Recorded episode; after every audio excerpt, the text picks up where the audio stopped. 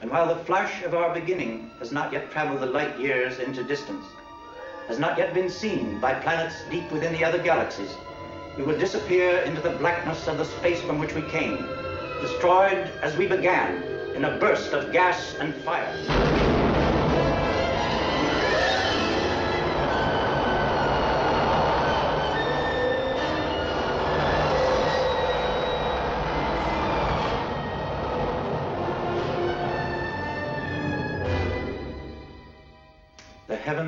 Still and cold once more.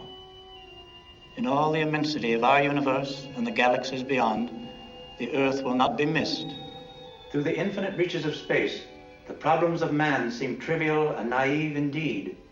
And man, existing alone, seems himself an episode of little consequence.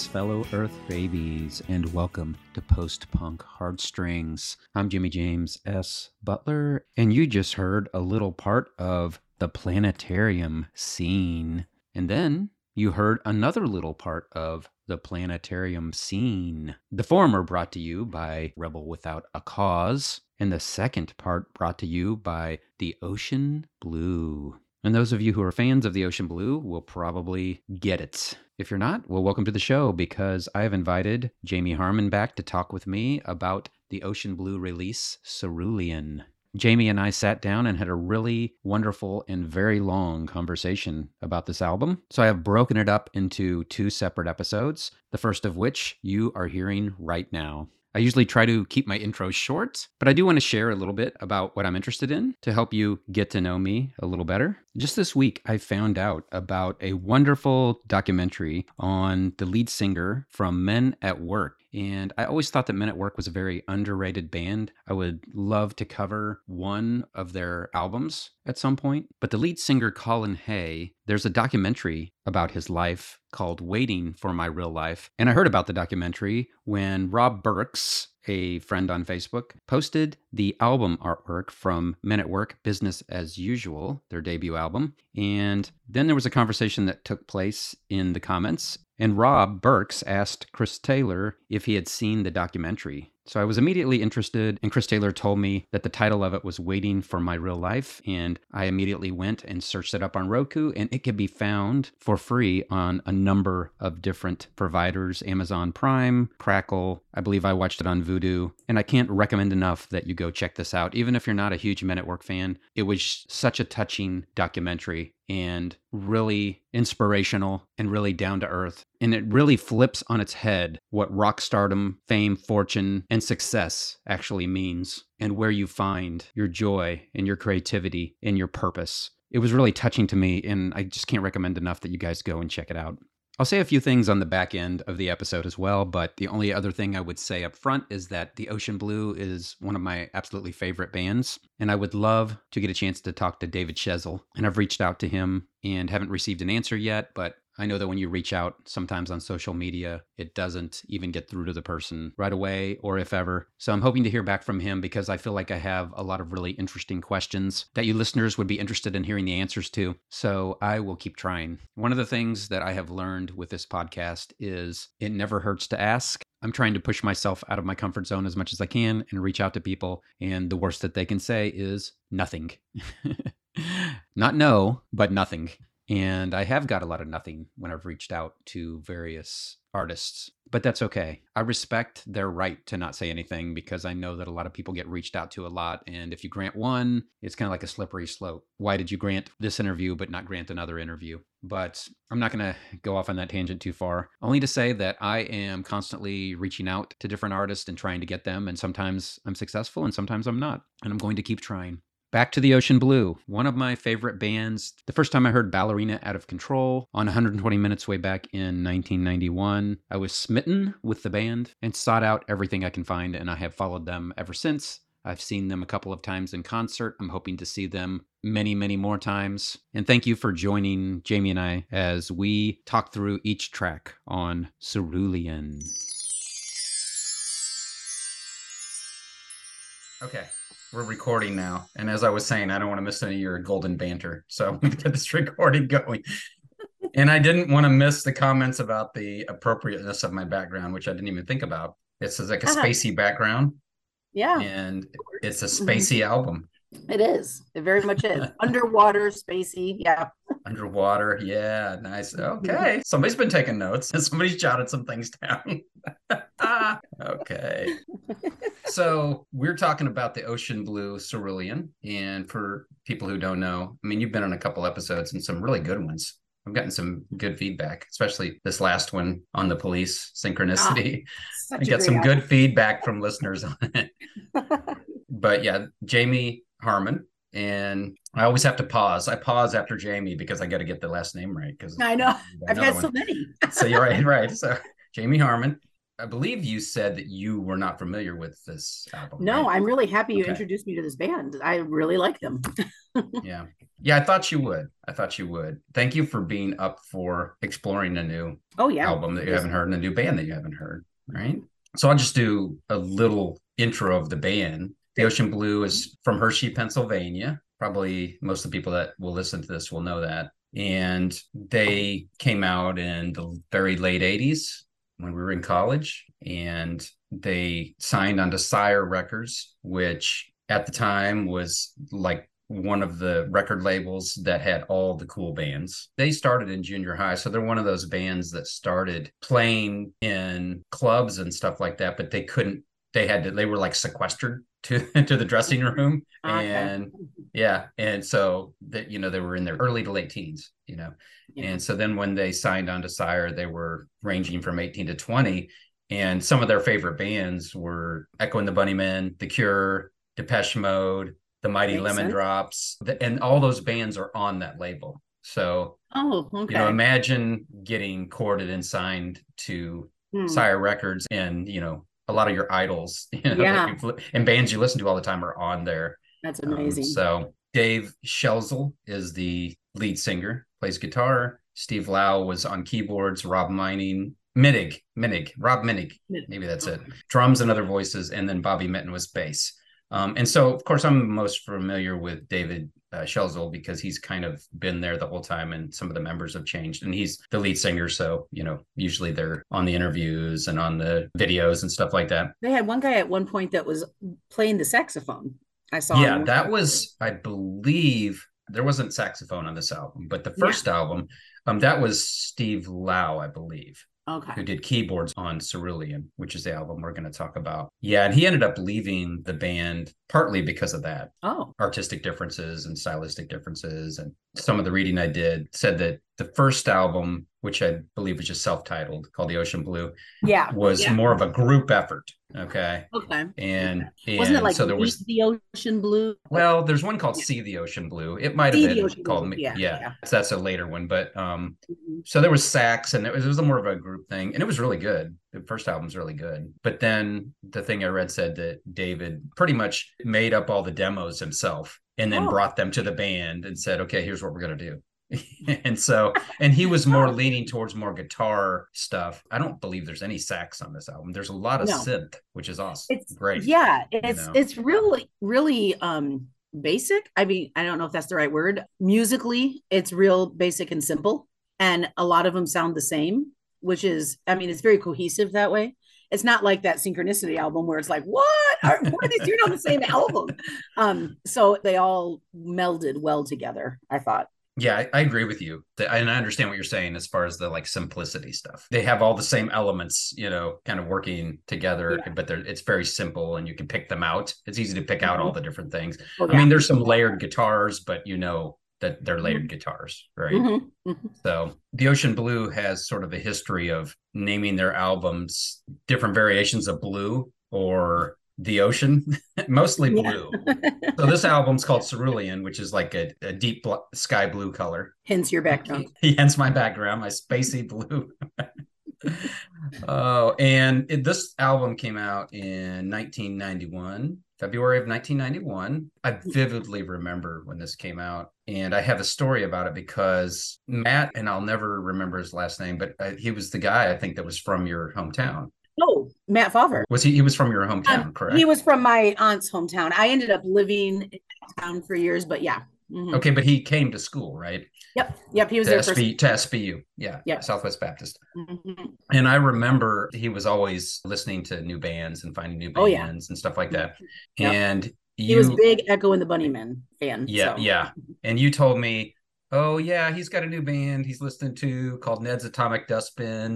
And and I was like, okay, I got to figure out who this is. So I, I remember I went home on a weekend and I was up late, I believe, on a Friday, and 120 minutes on MTV came on, and they were playing Ned's Atomic Dustbin. So I was like, oh, I gotta listen to this. Really liked it. But then it followed up with one of the songs from this album, Ballerina Oh. Out of Control. Uh, yeah, that was the one that was a little bit commercial that got some Yes. attention. Yeah. mhm. Yeah, exactly. So that was kind of my introduction to this, and it was it would have been right after this came out. And that's right when I came to SBU. Thank you because you were responsible, and that is Matt. ironic. That is And funny. thank Matt. I did not But- remember that. I had to tell him. And then afterwards, I heard some of their songs on the Southwest Missouri College radio from Oh, okay. Springfield that I could get in the room sometimes Yeah. and in Bolivar. Um, Yeah. They played some of the songs as well. So their influences, which are pretty obvious in the music, I think, are the Smiths, Yeah. uh, the Chameleons, Echo and the Bunnymen, New Order. Maybe not as much New Order, but there's some synths in there. And David was very influenced by the Cocteau Twins. They don't really sound like the Cocteau Twins, but definitely the Smiths and Echo and the Bunnymen, I think, can be heard in their music and their style. Yeah, I Um, could hear some like REM-ish stuff to me too. yeah, thank you for mentioning that because I didn't write that down. But um, in a lot of stuff I read and heard, like he said, they were very influenced by REM as well. Well, and that makes sense too because Michael Stipe was a poet as well. So I mean, you know, like you said, they're very poetic and they they are. he mentioned in I don't remember whether something I read or watched, but he said that he met Michael Stipe. I think it was an audio interview because they asked, "Did you end up meeting any of the you know these people in these bands that you you know signed to their same label?" He's like, "Michael Stipe's the only one I ever met, really." Wow. And he said he was the nicest guy. He said he was so nice. So that's That pretty cool. and that's nice to meet Mhm. somebody you idolize, sort of, and have them be a really nice. experience. Yeah, and he said it was after a concert. Uh, Michael Stipe came, you know, over to their bus or trailer or whatever it was, and you know wanted to meet him. And he said there were all sorts of fans surrounding David Schelzel asking for autographs, and he's like, "Michael Stipe's standing right here. Like, why are you asking me for autographs?" But anyway, I thought that was really cool. That was really Mhm. cool. So their genre is classified as indie pop, dream pop, and jangle pop. And I think I always focus in on the dream pop, pop. Jangle pop. What is which kind of are was kind of REM was kind of a jangle type band. I wouldn't call it pop. No, Um, no. I really don't like pop in any of them. But, no, um, I pop indicates what's what's currently cool and and that's Mhm. not REM at all. I mean, mhm. were they mainstream for a while? Yeah, they were, and everybody knows some of their songs, but that's not their persona or anything like that. Definitely not. Uh, underground is what I consider them. So I don't. yeah, yeah, I agree with you. Yeah, I always kind of shy away from when I see the pop. I don't, I don't really care Yeah. for that too much. One reviewer called them Muzak that rocks, and I was like, Mm. okay, yeah, and maybe that's why they have pop on there because it's more positive or you Yeah, know uplifting mellow. sounding or something Yeah. and mellow. I like that better though than pop. That's good. Mhm. Something interesting, and I already knew this. I, I think I read about them early on in some of the Christian magazines at the time, but says while the band was comprised of Christians, they never wore their faith on their collective sleeves, preferring to let the music speak for itself. Mm. This resulted in effectively dropping subtle hints here and there. Band members have stated in interviews that they never liked the commercialization of faith based art. Yet their Christian worldview does sneak into their music on regular occasions. Much Mhm. like how J.R.R. Tolkien's Catholic faith made Ah. regular appearances in The Lord of the Rings, Sure. even though it's essentially a pagan story. That's a quote from Indie Vision Music. I don't know that I'd call it a pagan story necessarily. but- Pagan story. Interesting. I guess you- okay. yeah but that was indie vision music that was their quote. but i thought that was interesting and like- you might have saw some did you see, see any of these sort of uh, spiritual or christian threads okay The planetarium scene. I was like, that's Yeah. pretty. So absolutely we got some stuff to talk about on that one Yeah. I think. That's all I had in the way of introduction, unless you have something you'd like to say. I mean, I guess I'd like to hear just your overall impression since you are just been introduced to it and whatever else you might want to say. yeah, I was I was trying really hard not to let the title of the album and the name of the band influence me. But after listening several times through all the songs, I was like, okay, my overall impression is is very underwater sounding. So like what was the middle one that you said? The dream, dream pop or whatever, but Dream pop. yeah, it does have that like Yeah. floating like floating through Mhm. space flo- floating Definitely. underwater whatever it's very soothing overall and i said it very 80s to me it, Yeah. i watched a couple of the videos just to get an idea of what they look like and i'm like oh yeah this is 80s i mean i know they came out i mean they were more 90s but they were very Mhm. influenced by the 80s i already said the rem thing a couple of the songs like really Cerulean, the song Cerulean, that was very REM. I was Mhm. like, wow, I can hear him a lot in that one. I also said some of it just brings to mind West End Girls, that song, that band, what you know, that song. Yeah. Pet, the Pet Um, Shop Boys. Pet Shop Boys. I've seen the Ocean Blue twice, and the first time I saw them, You saw them in concert? I saw them twice. Oh Yeah. wow. Um, and one the first time was in Chicago, and a lot of times for their encores they'll do covers, Oh, and so they did West End Girls was Oh my gosh, cover that did. great. hmm That's perfect because that's the Yeah. on Mercury. No, not even on Mercury. Just at the top, I put West End Girls, West End and then I Girls. put yeah. Spandau Spandau Ballet. Just Oh yeah, interesting. Fluid Yeah. melodic you know so i really feel like overall the songs like i said very simple very similar to each other but enough different that there's different things that popped out of each one of them most of them there's a couple of them that i'm like huh. but what was funny Yeah. was looking at some of the reviews um, one guy said yeah this is just a filler and i'm like that is so funny because i put down just a filler Those are filler. we had the exact same That opinion was about wor- that yeah. That's funny. Yeah. They're not bad just There's you know. definitely some filler type songs. I, I'll Mhm. concede that for sure. But it was fun digging into these a little bit. It seems like most of the bands I end up trying to cover on here, like you go to the websites that have the song meanings and there's nothing. yeah now the Mm-hmm. Yeah. police, there was a little bit more because they're super Yeah. popular, right? But yeah there's I there couldn't wasn't even much find the lyrics to "Falling Through the Ice." Did you find the lyrics to that? There there aren't any. It- Okay. It's, it's all There instrumental. So you you will not find it. Yeah, Jamie, what is my problem? the only lyric you'll find is the title. There you go.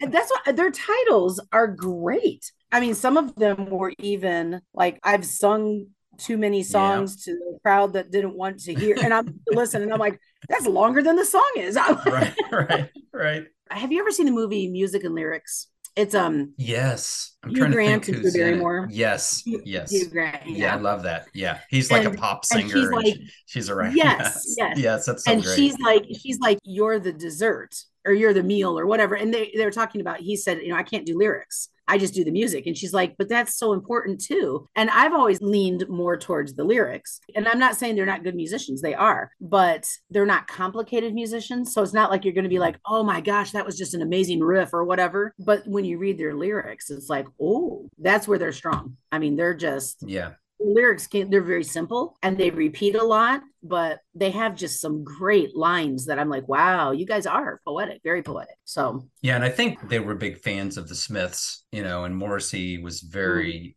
very lyrical and very. Yes. good at that. So Yeah. I think they maybe took some cues from that, and that was important to David to do that. mhm. Yeah, it was. Uh, you know, you were saying it's very simple. I mean, even his singing is very simple. I didn't realize how simple it is till I started you know, investigating and reading and listening through these and listening to him talk about it. And he talked about how he's not that strong or great of a singer. And I'm like, wait a minute, I love his voice though. It's so like comforting. It's at that register that's for me Yeah. personally is very like soothing and but it's true. He does not range. No, he doesn't have one all. one reviewer said that they said he doesn't have a great range. He's hmm. not like a great There's no singer for, range. as far as that goes. Yeah. He's Yeah. he's pretty much one note and you can hear that. That's why the songs all sound the same because they're real basic instruments and his voice is the same on every song and he has a higher voice. And he on a couple of songs he tries to go a little bit lower Yeah. octave and he's okay with that, but just not Yeah. not very strong with that. So his voice is right there like a like a young boy before his voice changes completely. That's his home. And Yeah. and it's beautiful. I mean that's you know that's ideal. So Yeah. he does well with it. Yeah it works. It's just but it's it definitely is like you said it's it's a very narrow range and he always stays in it. And i guess that's good. I mean i guess he should if that's Yeah. what he can do.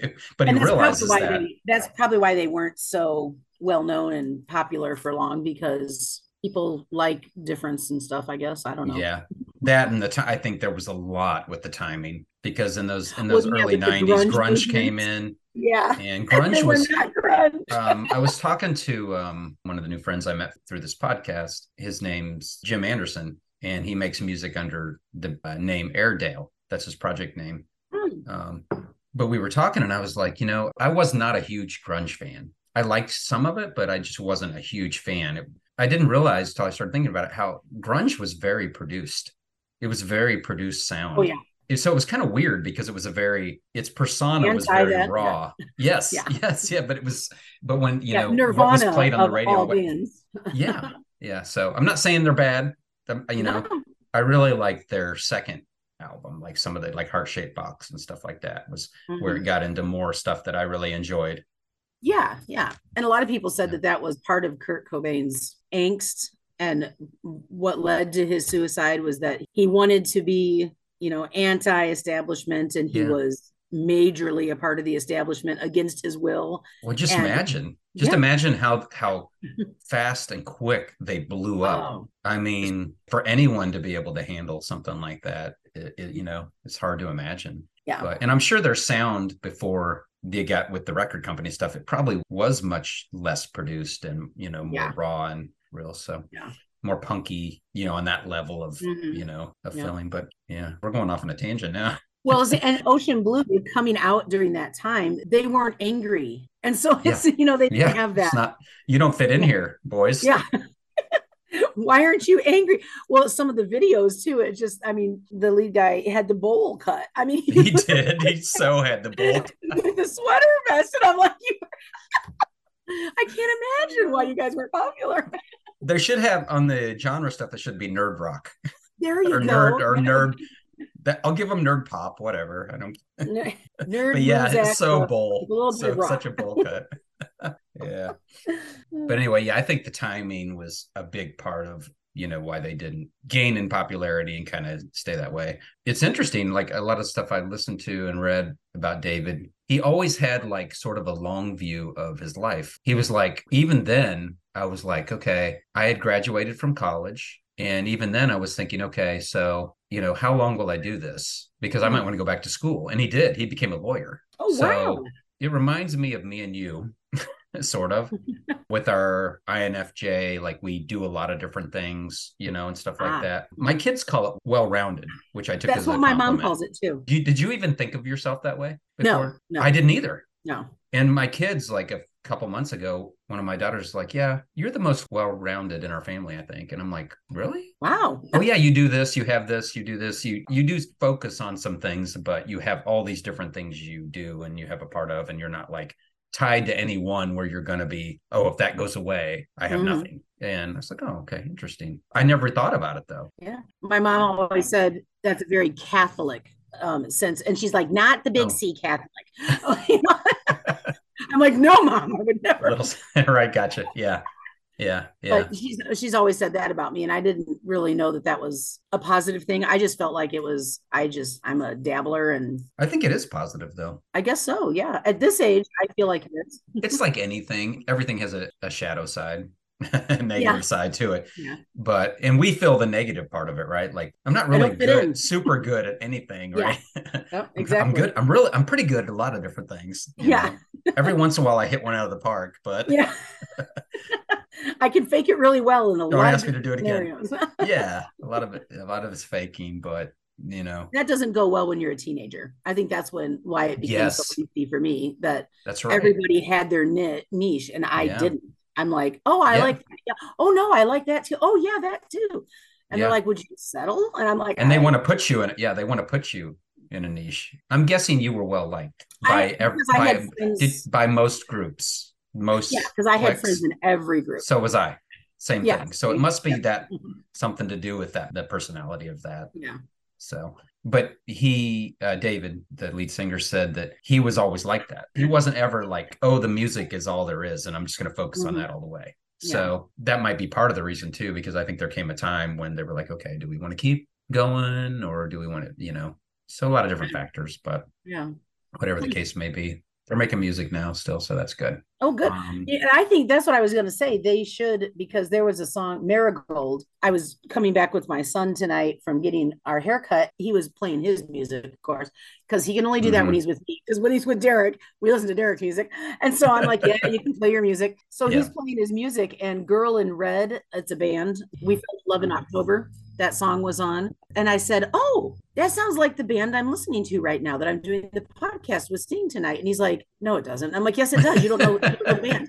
And I don't was like, insult me by saying that. Yeah, he's like, "What are you talking about?" But I mean, we do like a lot of the same music, my son Oh, and I. cool. And I was like, they should be making music now because they would be really popular because he's 15 and a lot of his songs sound like that. And I was like, they sound just like that. So I'm glad they're still my- making music. You know, they're the 80s pop, you know, just we just want to dance, that's gone, at least mostly. Yeah, you know, I would agree. mostly- yeah. So I was like, wow, they would be really it right now. So maybe they'll have a resurgence. Who knows? just that they're still even doing it for you know art art for art's sake is cool you know Yeah. that they're enjoying it right Yeah, it's great.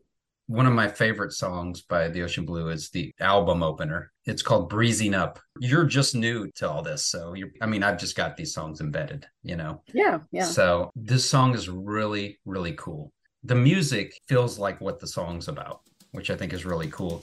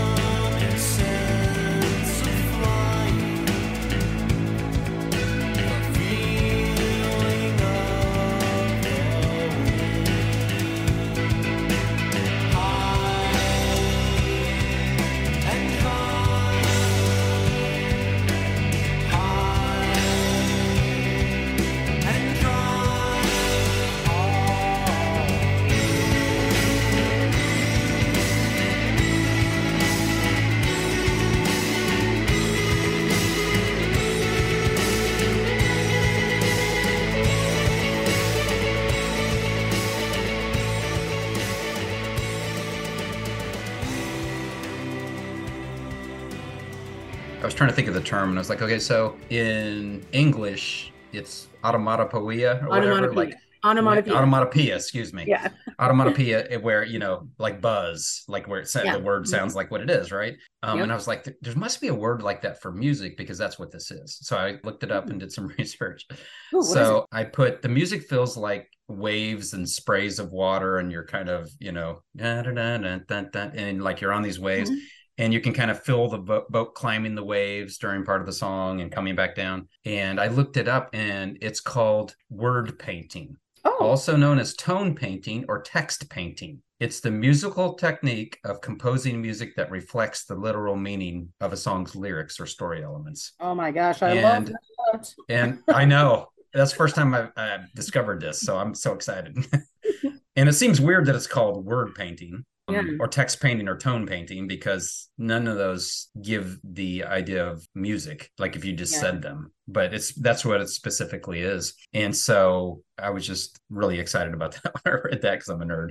And so I love that connection that you said that because my first note about it is this written about Homer's painting titled Breezing Up. Homer, very famous painter, has a painting called Breezing Up, and it comes up when you look it up, and it's a guy and his kids in a boat, but you can't really tell, you know. And I was like, oh, oh my gosh, I wonder if he wrote it about the paint, if he saw the painting and that inspired him. that 100% was an influence, I can guarantee you. Okay. Did I tell you that he like writes a lot about poems and paintings and stuff like yes. that? Yes. Yes, and he said that, and so I didn't Okay. even realize that. That's a cool find. The whole this time I didn't know that. So there's a Homer painting called "Breezing Up." Called Breezing Up. Yep. Yep. He said he writes a lot of his songs about poems or paintings. Oh, I So, love that. Yeah, that's really another cool. Another one of the things I dabble in is the art. and really cool. mm. I think he takes those things and then they they inspire him, and then he kind of makes them into something else as his well. own. Yeah. mhm. Because I feel like this song is about life Yeah. and kind of the album is too. I mean, it's almost like we're starting out. We're in the sailboat. You know, I'm here with all my friends, My friends. and yeah. he's like that. That beyond is the shoreline, and that's where it ends. Some of the reviews interpreted it differently than I do, but I kind of look at that as okay, you're on this journey in this boat. You know, the shoreline. That's like you know the end of life or the afterlife or whatever. That's beyond what we're you know our journey right now, um, which I think is reflected in some of the other songs too that we'll Yeah. talk about. But I don't know. I thought this was really, really cool. You know, it talks about being high and dry. Or That's we. my favorite line. I love that so much. Yeah. Yep. Yeah. And so, you know, like safe in this camaraderie of friends in our world, like our immediate Yeah. world that surrounds us in the midst of all these Yeah. waves, you know, and on this journey. So I just thought that was so cool. And again, if you want to look for biblical references, I mean, Jesus in the boat with the disciples and calming the storm, and you know, I mean, there's just a lot of allegory that you could put in there. But I really prefer that he looked saw that painting and did it off. I of that. love that. I, well, I, I guarantee you that's what happened. That was what inspired the song for sure. See, now I want to get like a copy of that painting and I want to put Yeah. the lyrics over it, you know, like superimposed over it and have Yeah. that up. You know, I'm like, I would love Yes. that. yes. That sounds so awesome. Yeah, that sounds cool. Do you have anything else on that song? I just love the song. So No, mean, I, I thought it was a great start. it just comes right in with the dreamy floating you know you got the water thing You're on the water. Um, yep. you know they're in the boat above the water but it still has that underwater feel right Yeah. it's Yeah. The know, ocean is so unpredictable. So, right yeah which comes up again later yes. so so then we go into cerulean which i think was their first single from this album i have And comments it had the comments to- reference to raining 40 days and 40 nights. And I'm yes like, okay, there's the, there's a biblical reference one of the commenters that i read said that this was about a relationship and the difficulties or whatever and i'm like really i don't know Hmm. like you know Get that from it. the monotony of a relationship Oh, okay. what it Oh, said which all i'm right. like okay well i don't know one note i wrote was i'm trying to see if this was a quote or something i wrote but i'll read it okay so overall cerulean lends itself to interpretations of feeling trapped in a repetitive cycle and longing for something different okay that was a quote the desire for change and breaking free from constraints may be central themes explored within the song Hmm. Cerulean appears to convey a sense of longing and frustration within a relationship. The Hmm. lyrics depict the protagonist being surrounded by blue skies and white clouds, which are typically associated with serenity, but there's an underlying tone of dissatisfaction. And then it has gray clouds later. That's not my interpretation, but that's that's was. It sounds like they're in trying to apply the grunge feeling to this song. Maybe not- so. I didn't think about that. I thought his his voice on Blue Skies, those words and the chorus was that's why I put down REM. I'm like, Yeah, I could hear that. Blue Skies. I'm like, that's Michael Stipe. Yeah. Yeah, I So- could hear that for sure.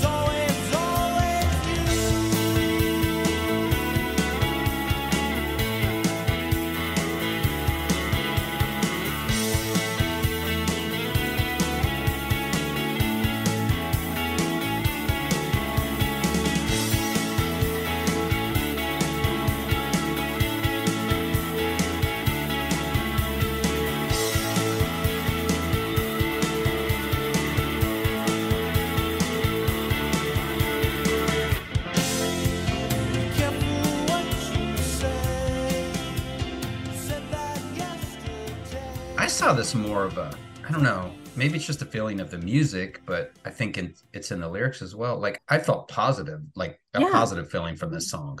Yeah. And so the blue skies being positive, like blue skies come down on me, gray clouds are far away. Mm-hmm. Yeah. How is that? I don't understand all of it. I sought it for days on days. I sought it for six weeks or so. But if you look at six weeks, that's approximately 40 days. Mhm. So I think he, his blue skies, he's been seeking for 40 days. So there's Mm-hmm. that reference to Noah's Ark again.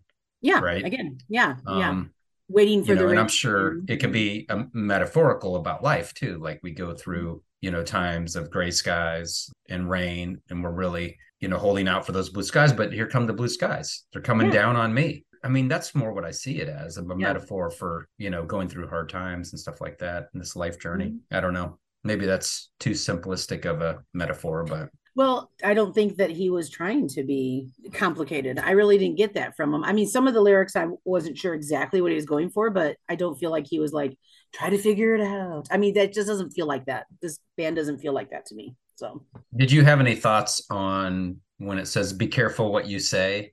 You said that that was- yesterday. again, be careful what you I again I heard, you know, oh be careful little eyes what you see, oh be careful little mouth what you say. You know, that's what Yeah. because, you know, with kids, I'm like that go back for me. So Yeah. I'm not sure But what that means within the context of the song, but I don't know. know. I don't know. did you like this one? Was this a filler or did you like it? No, I liked this one.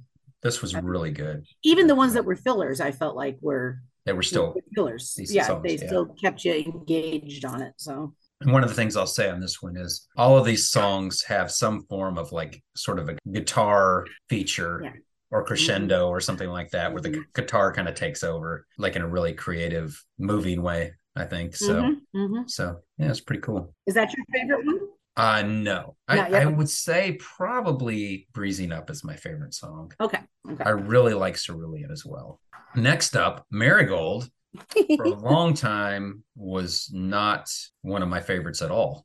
okay. It's very different. I like it. Um, I like it more so now than I think when I first got the album. You know, it was kind of like one of those kind of skippers for me Yeah. on tracks, but it's like sort of a, a dreamy, bouncy song. So I think it was just, you know, my taste at the time, you know, were a little a little different. I've got some other thoughts on you. What are your thoughts on this before I say some Well, things? the first thing I wrote down was pocket full of posies. Nice call out on that one. Mhm. That was neat. I like that.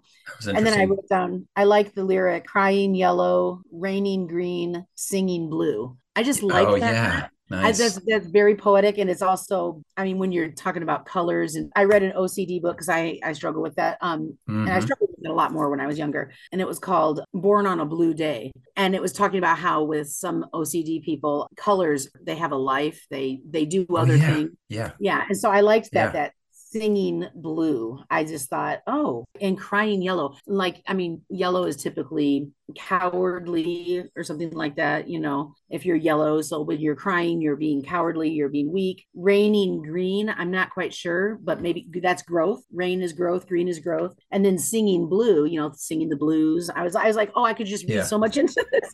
Yeah.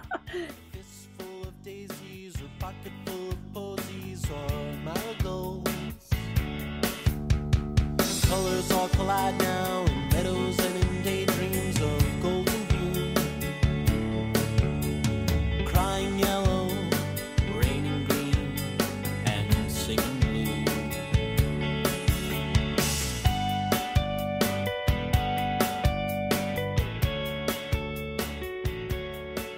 maybe it wasn't anything like that, but I really like that. That's my No, that's what's line. beautiful about it, though. That's what's beautiful Mhm. about it. And I have a quote from an article from around the time the album came out, and it's uh, referring to that song. Okay. It has a little clip of the lyrics. She makes me crazy, like flowers make me crazy, my marigold, like a fistful of daisies or a pocket full of posies or marigolds. Mhm.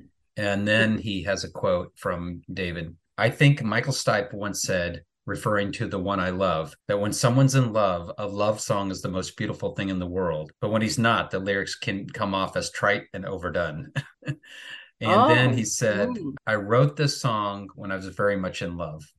so, but then it goes on to say David uh, Schelzel was a humanities major from Penn State, and he, uh, he enjoys reading good literature and hopes that listeners will view his lyrics in the same vein. One of the greatest compliments I can receive is that my lyrics seem more like lines of a poem. Okay. Yeah. So it's very so now poetic. knowing that, I just went down a little bit of a rabbit hole. But this maybe I- again, maybe I'm attributing too much to it. But now with the pocket full of posies, those were used to cut the smell from the Black Death from the Yeah. people. I, and yeah. so like So that weird. strong overwhelming smell of flowers is covering up the dead relationship you know it's Mhm. like the it makes you feel sick because now it's you know what's underneath it and it's not a good smell it's not a like oh yay a flower smell it's not roses he didn't say roses he said posies and marigolds marigolds stink i mean they have a really strong they have a very strong odor. Yeah yeah. yeah and if you like it you like it and if you don't you really don't i i don't i think marigolds are kind of smelly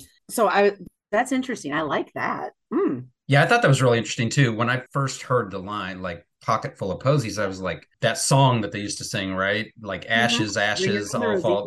yeah And that was like we used to sing it when we were kids and stuff, and didn't really realize what it was all let's about. play a little ditty about the yeah. black and what what are the ashes? You know, like oh, so we burned the bodies all right I'd like to believe he put that in there as sort of like kind of what you were talking about, like a, sort of a, a contradiction, you know, or Mhm. what love can be. Like when you're in love, everything looks rosy and everything, you know, you take all Yeah. the positive from things, you know. So the marigolds, you're even enthralled with the smell of marigolds. Marigold, yeah, because they're very pretty to look at. then- but if you're not in love, you might be like, yeah, whatever. yeah, that stench. you know, I don't know. and this is the was- one that I put down originally. This tune is reminiscent of some of Alexander's music. And then, like I said today, just as we were coming home, I'm like, that's the song that it makes me think of. This Cool. song right here. Cool. so that was exciting for me. so I what do you think it. of the song in general? Um, it wasn't my favorite just because of the Yeah. tune. Um, Mm. I'm more of a smoother one, but with all the connections, I really like it quite a bit. So lyrics wise, really like it. Music wise, it's not in my top, but, but yeah, I same for me. Yeah, same for me. Yeah, exactly the same. Yeah. Then we jump back into a separate reality, which is really that was my dreamy again. This one's a film. Okay. Yeah. I can understand you would say that. Yeah. Yeah, I, I, can. just I couldn't get anything from it. I'm like, huh, okay. Yeah.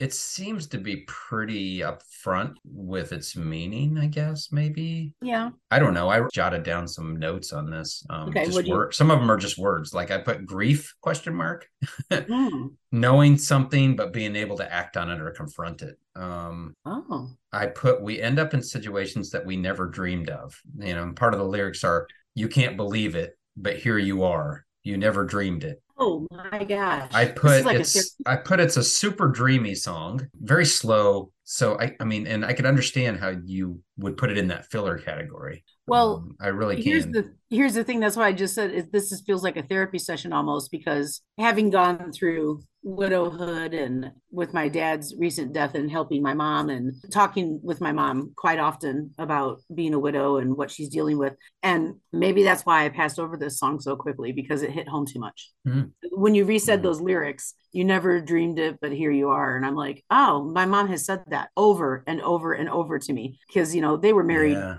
64 years, 63 years. Oh my And goodness. Yeah. my dad was 88. And um, They're like part of you, right? Yeah. I mean, yeah, she was married at 19. part of the same person uh, that, by that Yeah, point. You're yeah. like, you know. And they Yeah. had dated for two years. I mean, she's been with dad since she was 17. And she said to me over and over, she's like, I, I never dreamed that this would happen. We were supposed to die together. I don't, I don't know how to start over. I don't want to be here. Yeah. I, I know that I'm here, but I just don't want it to be real. And so maybe that, that's, Mm, I passed wow. over that song because I couldn't deal with it. Wow. That's have that's yeah, I appreciate that insight. You adding that.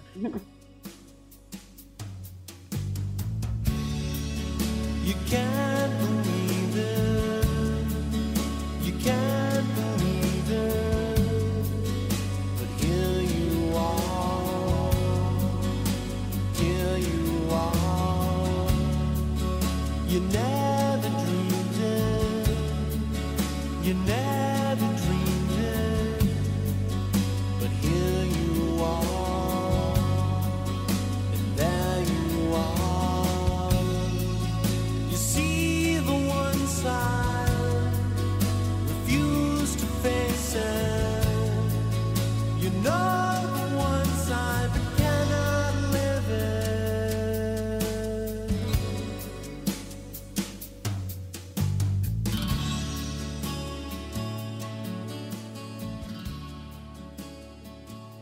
you know, grief came to mind because that's one of the situations that I imagine you're in it and you understand intellectually what you need to do to move on, maybe Mhm. on a certain level, but doing it's a different thing. Yeah. And, Yeah.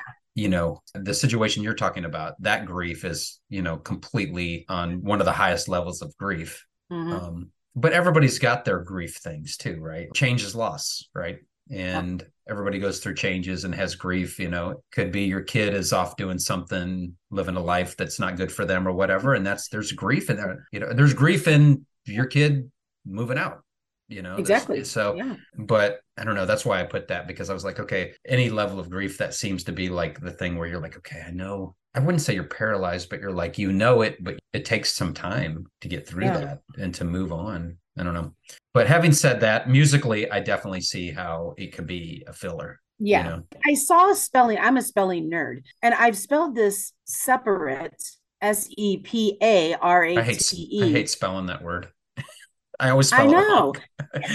I saw it spelled S E P E R A T E online, and I'm like, isn't that different? Isn't separate and the other one is separate, or maybe Hmm, they're spelled the same way? interesting. But I'm like, if it is spelled I with two yes, E's, then it would be Oh. a separate reality. Interesting. So I'm not sure. I'm not Hmm. sure. I'm gonna have to check that. I I, I put a star on this to I re-listen to. didn't even Do more research. what's interesting is I spell that word wrong constantly because you know I work in a uh, lab, right? So I'm a QC manager, Mhm. and there's a test we have called a separation, you know, water separation, and I spell that word wrong all the time.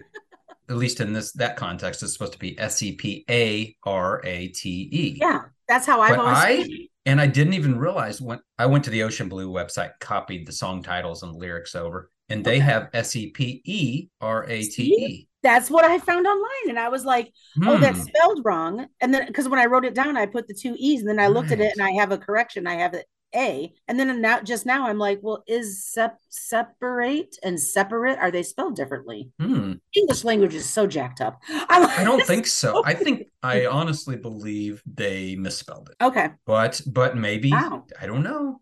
Some some know. producers neck is on the line. Yes, right.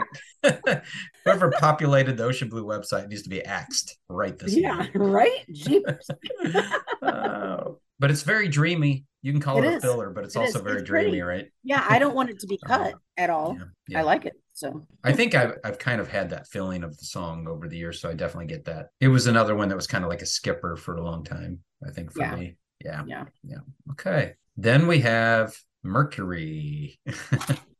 this is the Mercury. second most played song on Spotify from the album. Really? Yeah.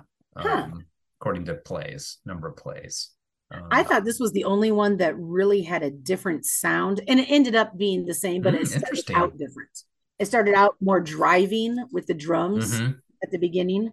And if I'm wrong, I might be. It might be drums and keyboard, but I thought it was drums and guitar, an electric guitar, or was that the keyboard? Mm, I think it's guitar. I know which part Okay. you're talking about. Yeah, I think it's a unique sound though.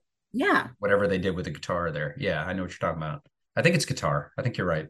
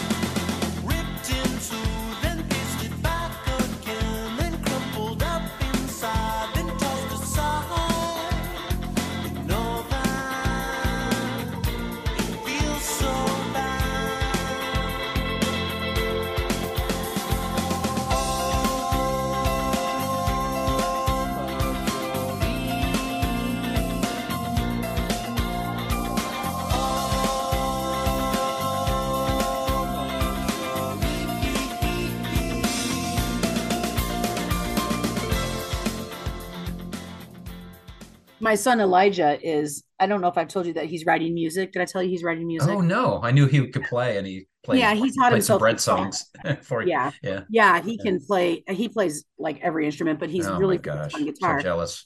I know. I, he's so talented and not doing jack with it. But anyway, moving on. Um, so he, but he's been he's been sharing with us um some of the songs that he's written, and he doesn't have lyrics to them yet. And he, so it's very electric guitar, and then his friend Josh on drums. I put a note. I'm like, I need to send this song to him and see if he and Josh could work it up. I'm sure they could. And I was like, that would be easy for him. The lyrics though would be hard for him to sing because he has such a deep voice.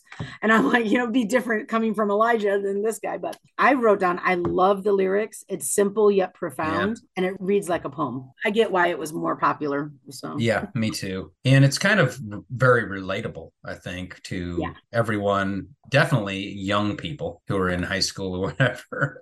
It kind of has some hints of like, I don't know if I want to say abuse, but like definitely feeling abused or discarded or whatever. Talks about being ripped into, then pasted back again. Then crumpled Yeah. up inside, then tossed aside. So it's like it's like a tear down, build up, tear down type of yeah, thing. th- this was Um, really the most. I thought the deepest lyrics wise. I was like, wow, what's going on? yeah. And then some of the comments I saw, they were like, yeah, it's not really clear what mercury means and all this stuff. And I'm like, I really think it it's just the volatility. yeah, You know, being a lab guy, the mercury, you know, in the thermometers, uh, like it's very be affected by the surroundings, yeah, like yeah. by the surrounding temperature, by you know, and it's it's Mhm. it's very it moves, changes easily. And so it's like, you know, you know, what's happening to you is up and down and all over the place and it's very volatile. So anyway, I really like this song a lot. This was one a skipper for me when I had the album, you know, when I Oh. first had it for several years and I just really like it now. When it says happened once, then it happened twice, then it happened thrice, I thought that was and now funny. a fourth, and now Yeah. a fourth. And I said, Yeah. not everyone could get away with this lyrical stanza exactly. because it's so. Because if you just read it, it's like, what in the world? But but Yeah. but it works well there. Mhm. Um, my thought on that on that lyric was I was like I watched Rocket Man and um Oh yeah. Oh, that's good a while ago. That was such a good really movie. like that. Loved it. and yeah. but Bernie's lyrics written down on paper are ridiculous. But how Elton takes them and sings them Yeah, makes them so point. profound and awesome. And so that mixture, and I was like, okay, this song, that lyric happened once, happened twice, happened thrice. And I'm like, okay, and now if Okay, what? you're pushing it. You're pushing it. Yeah, I'm like, what the heck? But you know what? It works when you sing it. So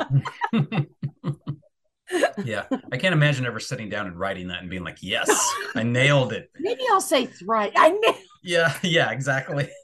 But it, Can I do a fifth? No, yeah, no. yeah. At least he didn't, he didn't put quadruple in there. He said fourth, so that's good. Happened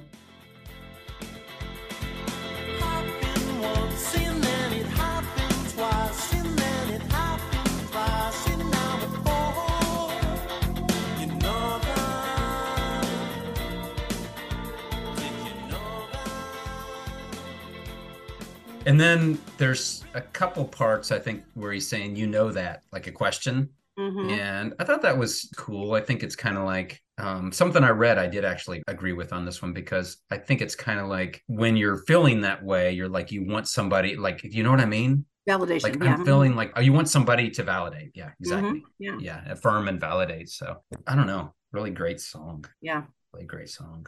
Then we jump into questions of travel. one of my favorite songs and it just doesn't say a lot i mean it says a lot but it doesn't i mean i don't know i tried to pull my interpretations out of it so i'll share There you those in a go. I just I had a you- question about it. My question about questions of travel was: Is this a commentary of Americans that dream of traveling but they don't actually go? maybe i didn't think about that but I wasn't sure.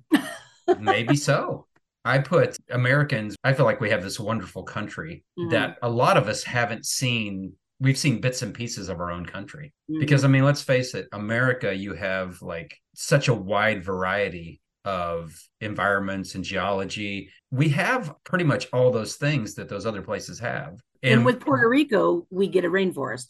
there you go yeah, So that's there you right go. They're not they're not a state, but dang We it, they pull- belong. yeah but we yeah what are they a territory or something what are they they're called a, commonwealth. like- but yeah, commonwealth yes Mhm. yeah so but it's true like you could probably spend the rest of your life like visiting places in our Oh, yeah, country yeah. to see things you have not seen Mhm. and yet i think there's sort of an excitement in the other Yeah. so the other is london paris germany i think he said something about grecian roads or something Yes, like yes, that yeah. chinese walls and and that stuff is cool i mean i want to go Yeah, I'd like to go same. visit some of those places. But anyway, I went to that, you know, uh, philosophical side that he probably didn't intend at all. Like longing for what's not right in front of you, like you want some, you know. Yeah. but I don't know. I put dreaming of far off places, adventure the other. Mm. Like I said, the song just pretty much talks about different places to dream of visiting. But I really like Yeah. it. Yeah. I love the guitar in it. Yes. Um, the he's sort of great. in this thrashing on this guitar at certain parts, Yeah. and it kind of fades out that way Uh-huh. like you know that hard guitar chord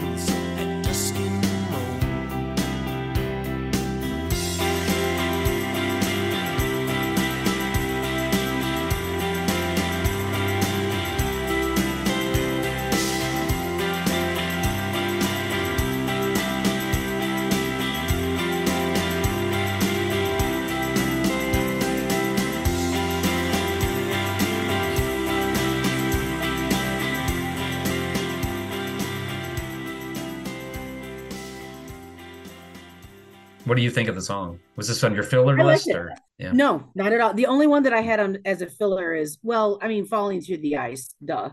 But um, a separate Yeah. reality only one. But now I have to re-listen to that, so that Yeah. that might come out of the filler. So and like you said No, even I liked fillers Courtney. it wasn't like you disliked it or hated it it's just no, no, I thought Not, they they, you know. they were cohesive. So yeah, You remember when life was easy, Jamie? Oh, I have a started by this one. was life ever easy? I'm not sure. See, now I I say that I wish life was easy again. And Derek always says, life hasn't been easy for me since 1973. I'm like, you were literally Derek's three years awesome. old. Did you get it? He's always Mr. Famous. I've been it. I was driving before you were out of diapers. And I'm like, you're a year older than me. I'm like, stop it. Golly. Oh, that's great. Not even a year, 11 months. I mean, come on. So, but he didn't have the same growing up that I. I mean, he had a much rougher know. growing up than I did, Yeah. without a doubt. We've talked about Um, that. Yeah. Yeah, Yeah. yeah. But I, I mean, I do recall very easy times, and I very much enjoyed my childhood, and I clung to it. I did. I Mhm. clung to it for a long time. I was probably a pretty immature sixteen-year-old, but I didn't care. I, you know, I didn't. Yeah. I wasn't impressed with adulthood, so I was like, So you appreciated Um, it at the time. I did. I did. I was Mm. very cognizant. I think being the youngest and my Yeah.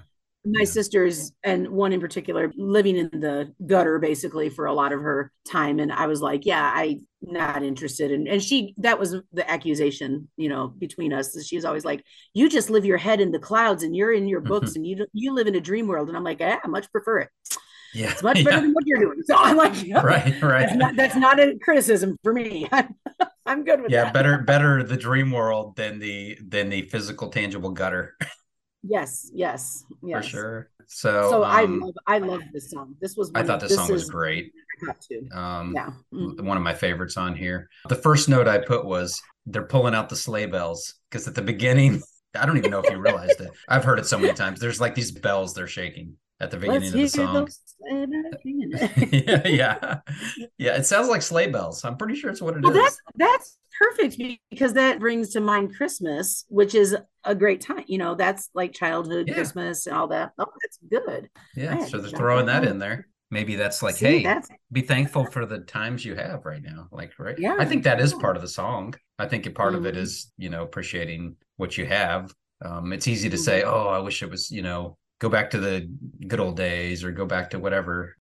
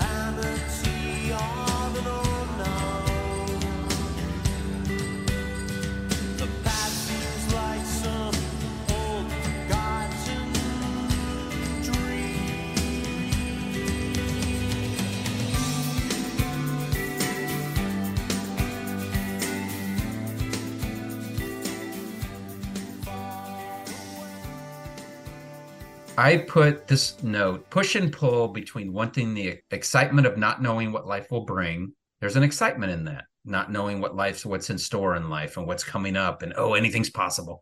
Wanting that, and then also needing that arranged control of life so it doesn't spiral out of control. Because it talks about mm. rearranging life. My life, it's changed, or have I rearranged what was my life? Love that. Like, is it Mhm. life that's doing this or is it me that's doing this? Hmm. You know, it's like making the unpredictableness. is that a word? Oh, I like it. Unpredictableness. it is now. made the unpredictableness of life predictable by orchestrating and shaping it into a comfort, you know, more of Ah. a secure thing. I think that's what we do as adults. Well, sure. Um, but then when we do that, then there's sort of that you've defined what it is then and you've controlled what Mm-hmm. it is. So it's like, oh, what about the excitement of like accepting life's going to take us in places that we don't intend to go and we have very little control. We have a very small area of control in life and what happens. And ultimately, really, we don't have any control. But Exactly. um, exactly. but um i don't know i thought this was really an interesting song i got caught up in a lot of the stuff like what once brought fright now seems oh so trite and i'm scared so he's Mm-hmm. Yeah. talking about something that brought fright but now that seems trite so it's almost like i'm not afraid of that anymore and i'm scared yeah. Eh, so am i scared that i'm not i don't have that I- feeling of fright like I from not knowing what's be coming that so I took that to be I'm scared that I've lost that yes that vulnerability yes because it's that my favorite line is catastrophe and calamity are the norm now. Mhm. It's almost like I'm becoming inured to it and I don't want to be. I want to be back where it was innocent and I didn't have these things going wrong and I don't want it to be. Oh well, of course this is going to happen and you know that's how, how life is. I want to still fear these things. And I really related to this song. This song was like I said I think this is my top 1. It has a slightly ominous sound at the beginning is what I said it, different than the other ones, but then it reminds me of Cerulean, the song the song Cerulean um with the sound wise, but I was like, "Oh, I identify with th- this is my Achilles heel is that I want to go back. I always Hmm. want to go back. Hmm. Always, no matter what. Well, okay, not always because there are some things I'm like, yeah, don't want to ever go back there again. yeah don't want to But I'm always looking in the past and Mhm. Derek is always looking to the future and we're really bad at not neither of us deals well with the present. We just Oh, really wow. struggle with Yeah. that because yeah he's always well well in five years or you know in a few months or and i'm like would you just stop and i'm like man it was so much better you know when we had this or the kids were here and he's so like great and he's like yeah but you need to focus on the future and i'm like why don't we just focus on the now we're not good at that we're horrible Yeah. at that i don't focus on the now until it's the past yeah, I'll focus on the now tomorrow. I'll Yeah. focus on the now then.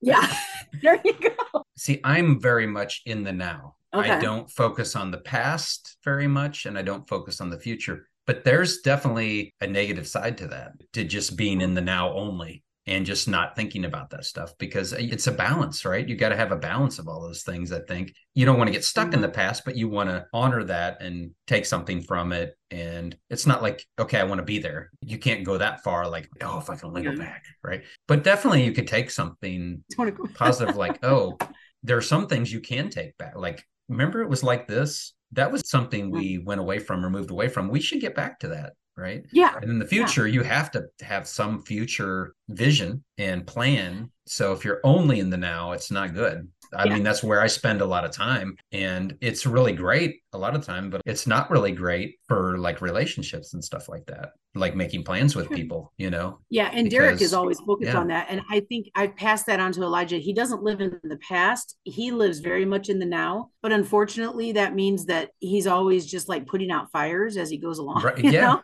that's what it turns And like into Derek's like, a lot of times we're constantly you don't think ahead. And I was like, Mhm.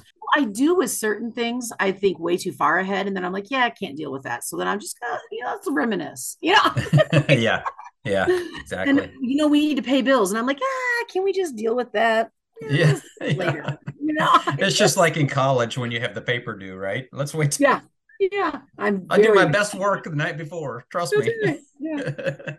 Have you seen the movie Sideways? yes Okay. that's the one watched, with the the wineries Yes. Right We just watched that recently i because love my, it my podcast, um, The Rewatchables. oh yeah you told me about that yeah Yeah, Yeah. it's so much fun. And so I was like, I want to watch Sideways, and I never wanted to before. I didn't think it was a movie that I would like. I just I thought it was different. I thought it was like a comedy or something. I don't know why I Uh-huh. thought that. Um, oh yeah And no. so we watched it, and the title of his book is "The Day After Yesterday." Everybody in the movie i is don't like, even remember "That's- that That's Huh. today. The day is it after- is it paul giamatti That- Yes, that's his book in the book, movie okay the day after tome that's in yesterday boxes, yeah. And he titled "The Day After Yesterday," and everybody's like, "So today," and he's like, "No, you know." Like, I have to go back and watch it again. I thought it was really good. yeah. You get So so, that- mad about Merlot. Don't you don't you give me from Merlot. You know that what the rewatchable said that honestly and truly, the sales from Merlot dropped. Yes. Yep. They drop because of that. I- and I what's the other one that same thing. liked? That's still a oh, P- uh, uh, Pinot Noir, I think. yeah. Yes. Right. Yes. And that's so popular now because hysterical. I'm like, and I'm not a wine person. It all tastes like they would hate me. They, I'd- be like, "Oh, this has a hint of," and I'm like, "Eh, it tastes like vinegar." Yeah, whatever. so does it taste yeah. like vinegar. I don't get any woodsy rose. I taste vinegar. Funny. So yeah, the day after made me think of yesterday. that when we talked That's today. that's funny. That's today. Uh, that's great. So yeah, so I love this song. We both love this song. You feel like this may be your number one? I think it is. I had On another one that was my first one until it came to When Life Was Easy, and I'm like, oh Nice. yeah, this is And it got have be number dethroned. Yep. what was your other one? Ballerina out of control. Okay. Okay. Yeah. Yeah, which we'll get to pretty quickly here. I did have one more note on this one. I had he's talking about all this stuff uh, through the song about when life was easy and you know all the different aspects of that. And then it comes to a part where he says, "But when I look into your eyes, I forget myself and my size. I'm alone with you on the sea, on the crystal sea." And then like this awesome like crescendo of um, guitar comes in, right? And we're back on the sailboat, right? Yeah. Yes. So I put he pulls himself back onto the sailboat on the Crystal Sea. He reminds himself that the piece of life that we have control to arrange is very small, but he's with someone on this big, huge sea. And Yeah. there's both excitement and comfort in that. You know, at the Mhm. beginning and breezing up, he talked about all my friends, you know. Yeah. So, you know, we're together in this. I'm big on talking about your world, which is the people that surround you, that you touch, that touch you, Yeah. your network, right? That's Your your world of influence. you know that's what i always talk to my kids about and sometimes myself when there's the feeling of like i don't matter what do i contribute your world is the people you touch and you affect that and it's Mhm. so easy to do different things to affect that you don't have to be some movie star you don't have to be Yeah. some rock star you don't have to have a phd you don't have to be the president of a company like Yeah. you're affecting and changing your world sorry i'll get down off that Well, now that's that's great. That just brought up three more things for me. That last line, the first time I listened to it, I read it as a relationship. The second time I listened to it, after all the other biblical references, I was like, "Oh, he's talking about God. God is bringing Hmm. him oh could be grounding." And I was Oh, like, okay, yeah. so, Hmm. so that works for me. So I was like, okay, so that aspect I brought into it. And again, on an aside with that, recently I saw this sweatshirt online that said, Motherhood is my ministry. And I sent the link to my daughter and I said, You need this. And she's like, I really want that because she's struggling with that whole, yeah what am I doing with my life? yeah I'm 26, I have four kids, and I'm right now she's home. I mean, That's hard on a mother, isn't it? It is. Yeah. It is. Like a young Especially mother. her being so active and she's a very Mhm. anxious kind of person. Yeah. And so she's always calling with different things. And she's like, oh my gosh, you know, she's like freaking Mm-hmm. out and stuff and really anxiety ridden. And so she's like, oh, thank you, mom. This makes me feel so much better. Cause I'm like, you do have a ministry. You're raising the next generation. That is your ministry. You don't have to be changing the world. You are with your kids. Yeah. And that's what's important. And then the third thing that just came up is what you said to influence people and make a difference. You don't have to be. My dad never went to college. He wasn't a great student. He didn't start out like his adulthood doing great things. He went into the service. He got married and divorced very quickly and was drinking and just, you know, not doing well. And when he and my mom got together, he knocked all that off and got his head on straight and he that's what he did. He just worked. He worked and he raised four girls and he worked and he helped people and i cannot tell you the number of people that came to the house to see him while he was dying and how many people he encouraged while he was dying and i'm like that was his ministry. My dad spiritually influenced more people than most ministers that i know just because Yeah. of how he lived and so I was like, you know, this song just, I mean, and my parents, they gave us a really good life. And I really credit them for that. I had a really, really good childhood. And I think you do take that for granted most of the time until you get out and you realize, like meeting Derek, and I'm like, holy crap, you had a horrible childhood. And, Yeah, and John, my yeah. first husband, he didn't have a great childhood. And I'm like, wow, am I the only one? You know, I'm like, I just, and, and I'm not, It's- but more often than not, people had difficult things Yeah. And so I really appreciate that my parents made that a possibility. And I'm like, you know, and I feel like that's my goal was raising Elijah to give him that stability and to give my other kids that stability and, and to give my grandkids now, you know, we want mm-hmm. them to have that kind of, you know, something to look back on and being like, you know, that was good. That was good. yeah. Things were solid. And I don't know. It 100% makes a difference, you know, when kids go through life and get older and the relationships they form, you know, Mhm. the romantic relationships they have, Oh, um, gosh. just yeah. that legacy, you know. Well, that's going to wrap it up with the first half of Jamie and I's conversation on the Ocean Blues Cerulean album. Sorry, that was a little bit of an abrupt ending there, but that's just kind of how the chat and the recording worked out. So we will be picking up in the next episode with the planetarium scene, and we'll continue through the rest of the tracks on this album, scrutinizing them, picking them apart, and giving our interpretations. So I'm hoping you will come back and join us for that. In the meantime, I really just wanted to remind everyone, including myself, that you matter. You matter to your world, your orbit. You affect so many people and so many things and are affected by them, and you are an essential and important part. So don't ever forget that. I'm kind of struggling tonight with feeling lonely and feeling a little bit out of control. And so I wanted to remind myself and everyone out there that you matter, you're important, people love you. And wait a minute, this is starting to sound a little bit like a Stuart Smalley daily affirmation. I think it's kind of interesting. I used to watch the Stuart Smalley skits on Saturday Night Live, the daily affirmations, and ridicule them and laugh so hard. And it seems these days I'm doing a lot of these self affirmations and self talk. So don't forget it, people. You're good enough, you're smart enough, and doggone it, people like you. And here's the man, Stuart Smalley himself, followed by the band Whimsical doing a cover of Ocean Blues Cerulean. You can check out Whimsical on Bandcamp. Until next time, take care. Okay, this has not been my best show, but that's okay because I'm good enough, I'm smart enough, and doggone it, people like me.